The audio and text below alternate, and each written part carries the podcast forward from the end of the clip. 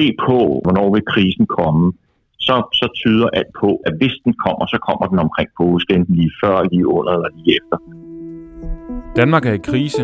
Covid-19 har for alvor fået fat, og det kan mærkes i almen praksis. Men som stillhed og nedgang i aktiviteten. Omsætningen er over en kamp faldet med ca. 40% og fremmødeaktiviteten er faldet langt mere. Patientarbejdet foregår ved telefonen og så småt ved brug af videokonsultationer. Der er stille, og patienterne holder sig væk. Men samtidig bliver sygehussengene og ikke mindst intensivpladserne fyldt op med patienter, der er alvorligt ramt af covid-19. Vi kan følge tallene og se, at der sker en lineær stigning af indlæggelser som følger covid-19 på hospitalerne dag for dag. Spørgsmålene står i kø. Hvornår topper kurven? Hvad nu hvis sygehuspersonalet bliver massivt ramt af covid-19? Kollapser sygehusene så? Og hvad bliver vores rolle? Hvad nu hvis vi selv bliver ramt af covid-19 i lægehusene og selv bliver smittekilder? Står vi over for et katastrofescenarie, eller er der styr på det? Skal vi kigge til Italien eller til Sverige? Det er stillheden før stormen. Og hvordan bruger vi bedst tiden nu? Hvordan forbereder vi os på en helt ukendt situation? Det kommer der nogle bud på om et øjeblik. PLO's formand Christian Freitag har svært ved at tro på katastrofescenariet. Men han mener, at vi bliver nødt til at forholde os til det. Vi har talt med Christian, og vi bringer lidt senere et længere interview med ham, hvor vi blandt andet skal tale om mulige udfald af en krise. Det er den 24. marts, klokken er 11.45. Velkommen til endnu en særudgave af Månedskriftets podcast om coronakrisen. Mit navn er Christian Føtz, jeg er speciallæge i almen medicin og redaktør på Månedskriftet. Sammen med mine medredaktører Janne Fangel, Søren Top og Jon Eik Svisler har jeg lavet den her episode, som har titlen Stilheden før stormen.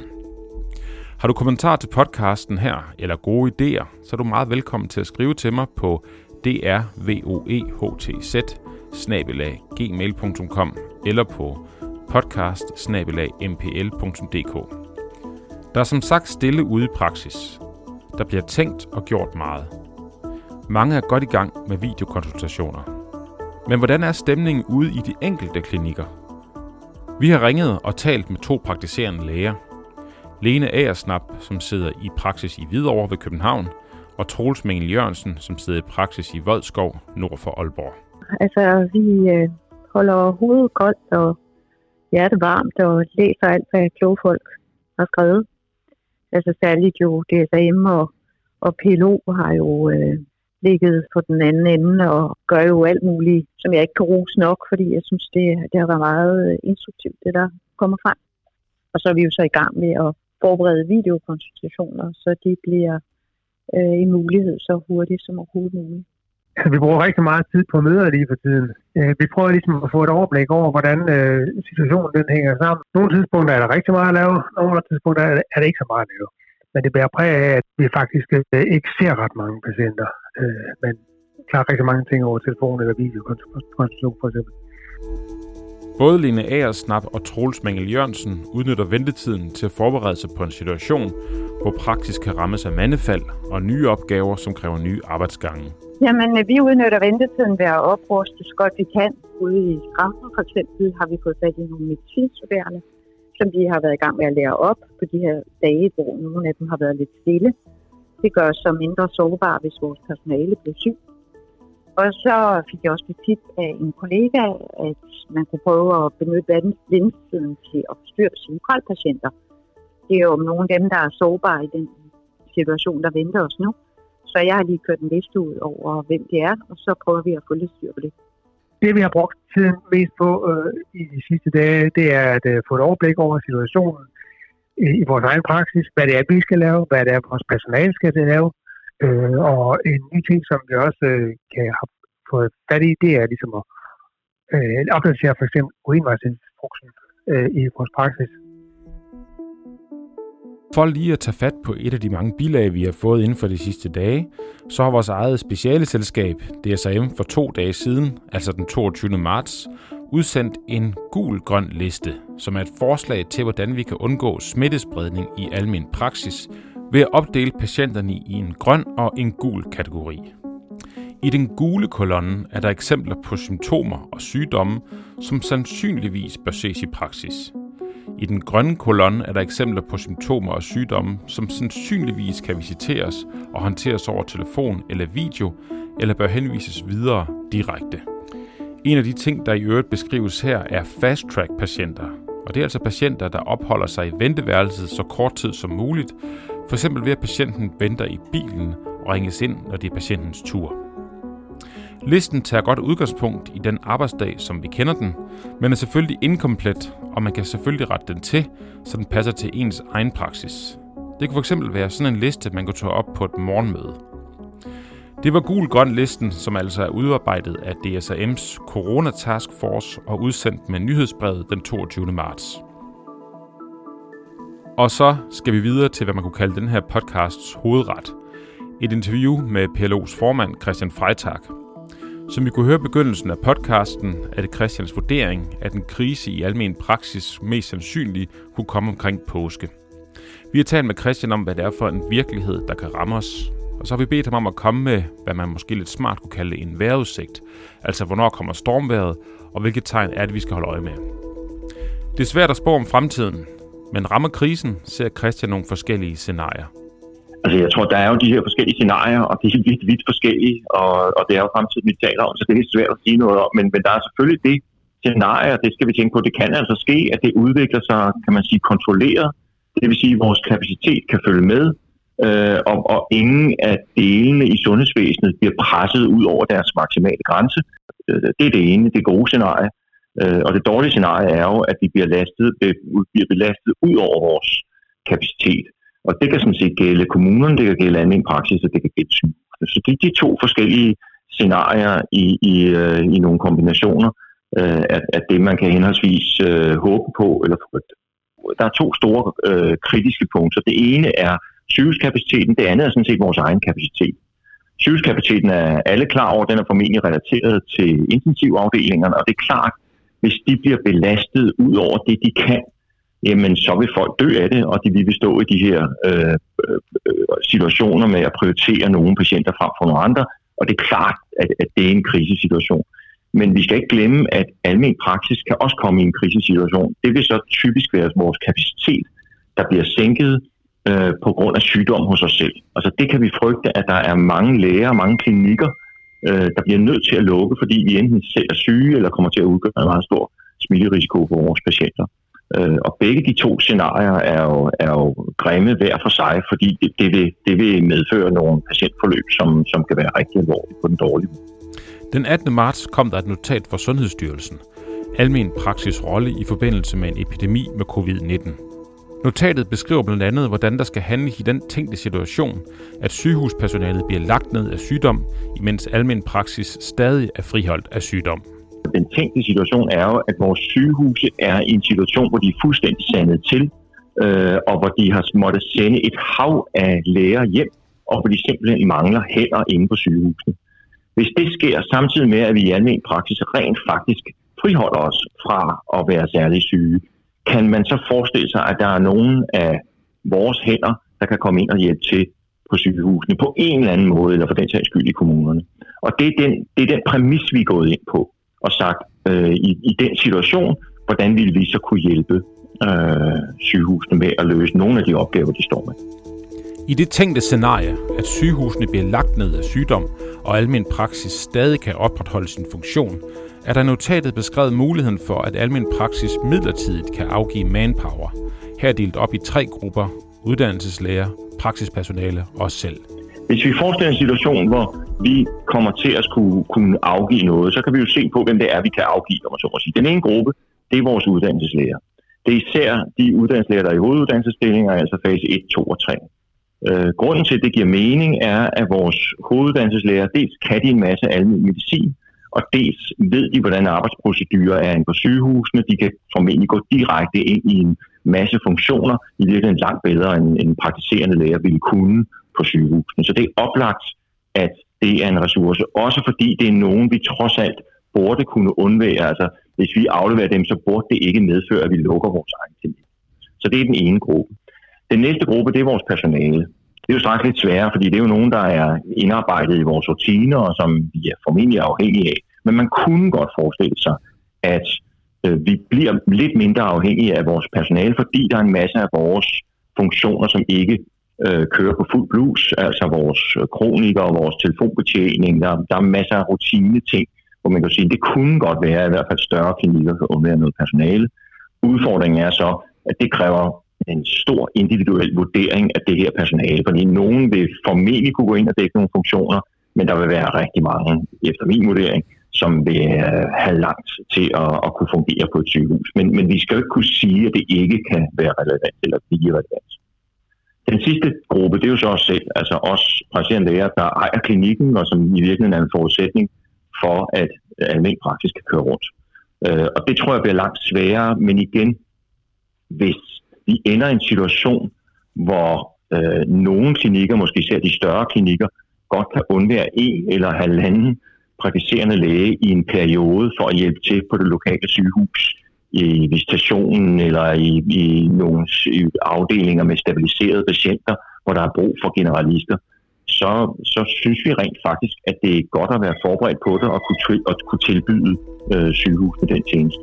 Det her det er stadig et tænkt scenarie, og vi skal huske, at hvis vi skulle komme dertil, så vil der først være nogle parter, der skal sætte sig ned og blive enige om, hvordan det eventuelt skulle foregå. Ja, altså jeg kan starte med at sige, at det her er jo ikke noget, vi er forberedt på. Og det vil sige, at hvis det her sker, så er der nogle parter, der skal sætte sig ned og, og blive enige om, hvordan rent praktisk skal det foregå. Øh, kan man rent faktisk gøre det ved at flytte folk uden at sige, mod deres vilje?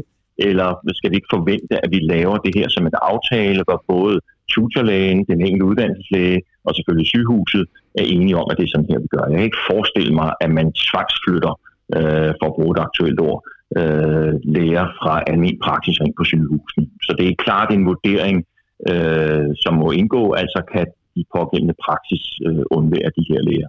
Men ifølge Christian Freitag er det meget lidt sandsynligt, at det her det overhovedet kommer til at ske. Øh, jeg har meget svært ved at forestille mig en situation, hvor sygehusene er voldsomt, voldsomt presset af en masse hjemsendt personale, læger, sygeplejersker, alt. Deres, hvad er det, de har 10-15.000 læger, øh, og en stor del af dem er blevet sygemeldt, imens samtidig med, at vi praktiserende læger helt er blevet friholdt af den her infektionstsunami. Så, så helt grundlæggende har jeg lidt svært ved at se det scenarie, at vi om 3-4 uger, eller hvornår det nu måtte komme, har den ene del af sundhedssektoren, som er fuldstændig sandet til, og den anden del af sundhedssektoren, almen praksis, som kører med, med, med nærmest overskudskapacitet. Øh, det har jeg grundlæggende svært ved at se. Men selvfølgelig går vi ind på præmissen, der hedder, tænk nu hvis, skal vi så ikke være forberedt? Jo, selvfølgelig skal vi det. Og det er derfor, vi er gået ind i det her arbejde. Men det kan bare komme til at lyde næsten lidt naivt, hvis vi tror, at de to væsener slet ikke hænger sammen. For selvfølgelig forestiller vi os, at når det ene væsen, sygehusvæsenet, bliver presset, så bliver kunne vi, om vi nok ikke også bliver relativt presset på personale, der bliver syge. Men der er ingen tvivl om, at vi helt ekstraordinært har sagt, jamen kommer vi ud i den her situation, så skal vi ikke stå med korslagte arme og sige, desværre det har vi ikke aftalt, eller desværre det er ikke fagligt helt sådan, som, som det burde være. Øh, kommer vi i den situation, hvor vi er der jo allerede med ambulatorierne, at, at vi kommer til at se nogle patienter, som tidligere er gået fast i sygehusens ambulatorier, jamen så vil vi da godt gøre, hvad vi kan for at hjælpe dem igennem denne her krise, indtil de skal tilbage til, til sygehusambulatorierne. Men det skal være under en vis instruktion af de pågældende ambulatorier. Det er den ene del, og det tror jeg bliver den mindst belastende for os. Øh, den anden del, som er langt mere usikker og kan blive langt, øh, en langt større opgave, det bliver, hvis øh, sygehusene begynder at udskrive patienterne endnu mere tidligt, end de, end de har gjort, simpelthen for at gøre plads til, til infektionspatienterne, øh, og de lægger dem ud både i kommunerne og sådan set også i deres eget hjem. Øh, der, der er det klart, at det vil være en, en, et volumen, som vi kan have svært ved at rumme, men på samme måde har vi sagt, vi stiller os ikke op og siger på forhånd, det vil vi ikke, og det kan vi ikke i den her situation. Det mener jeg simpelthen ikke, vi, vi kan være bekendt øh, at gøre. Så vi er fuldstændig klar over, at, at det kan være på et andet niveau, vi kan dække det, end vi har kunnet tidligere, men vi vil ikke på forhånd sige nej til opgaven, fordi vi kan godt se, at, at vi har selvfølgelig nogle fordele som praktiserende læger i at hjælpe kommunerne og i at hjælpe folk i deres eget hjem, for det er vi faktisk ret gode til. På Sundhedsstyrelsens hjemmeside er der daglige indberetninger af aktuelle tal for coronaepidemien. Blandt andet antal indlagte på sengeafdelingerne og på intensiv. Lad os høre, hvordan Christian Freitag læser tallene. Altså, nu, altså man kan sige, nu er vi jo så langt henne, så vi begynder at få noget, der ligner en kurve. I starten var det jo bare punkter, men nu begynder vi jo at få noget, der ligner en kurve over øh, indlagte, over indlagte på intensivafdelinger og indlagte øh, i respirator. Øh, og, og vi aner ikke, hvor vi er henne på den store kurve, men lige nu er der en vis form for øh, lineær kurve på det her. Og så længe den er det, så, så må vi sige, så bør vi ikke få helt så store problemer, øh, i hvert fald hvis vi sammenligner med Italien og Spanien, som vi har set. Øh, så, så det er det gode scenarie. Det, det, så, så kan man sige, så kommer stormen ikke øh, på den vilde måde i hvert fald, fordi på et eller andet tidspunkt begynder nogle af dem, der ligger på sygehusene, altså også at blive raske, og det vil sige, på et eller andet tidspunkt når vi en, en steady state med indlagte, nye indlagte patienter, og så patienter, der kommer ud raske i den anden ende, eller i hvert fald øh, uden for livsfare. Øh, så, så det er selvfølgelig det, vi håber på, men det er klart, at, at det vi går og frygter, det er, at det, der er startet som en lineær kurve, pludselig begynder at blive eksponentielt. Fordi vi kan jo se det i Italien, vi kan se det i Spanien, vi kan se det i andre lande, at, at det, det, der er sket nogle gange, så, så, så starter den med at være flad og, og nærmest lineær relativt lang tid, før den så lige pludselig klassisk epidemiologisk ikke, øh, stiger eksponentielt. Og, og der er vi jo ikke så langt henne, så vi kan sige, at det kan vi, øh, det kan vi tro på, at vi ikke kommer dertil i Danmark. Den, den, så den, den frygt, kan du sige, den, den har vi stadig, at stormen kommer. Så hvad er det, vi skal holde øje med her i stillheden før stormen? Jeg tror, vi, der, vi skal holde øje med to ting, og det ene er øh, vores øh, lokale sygehuse og belastningen der. Det, det, det bliver helt afgørende.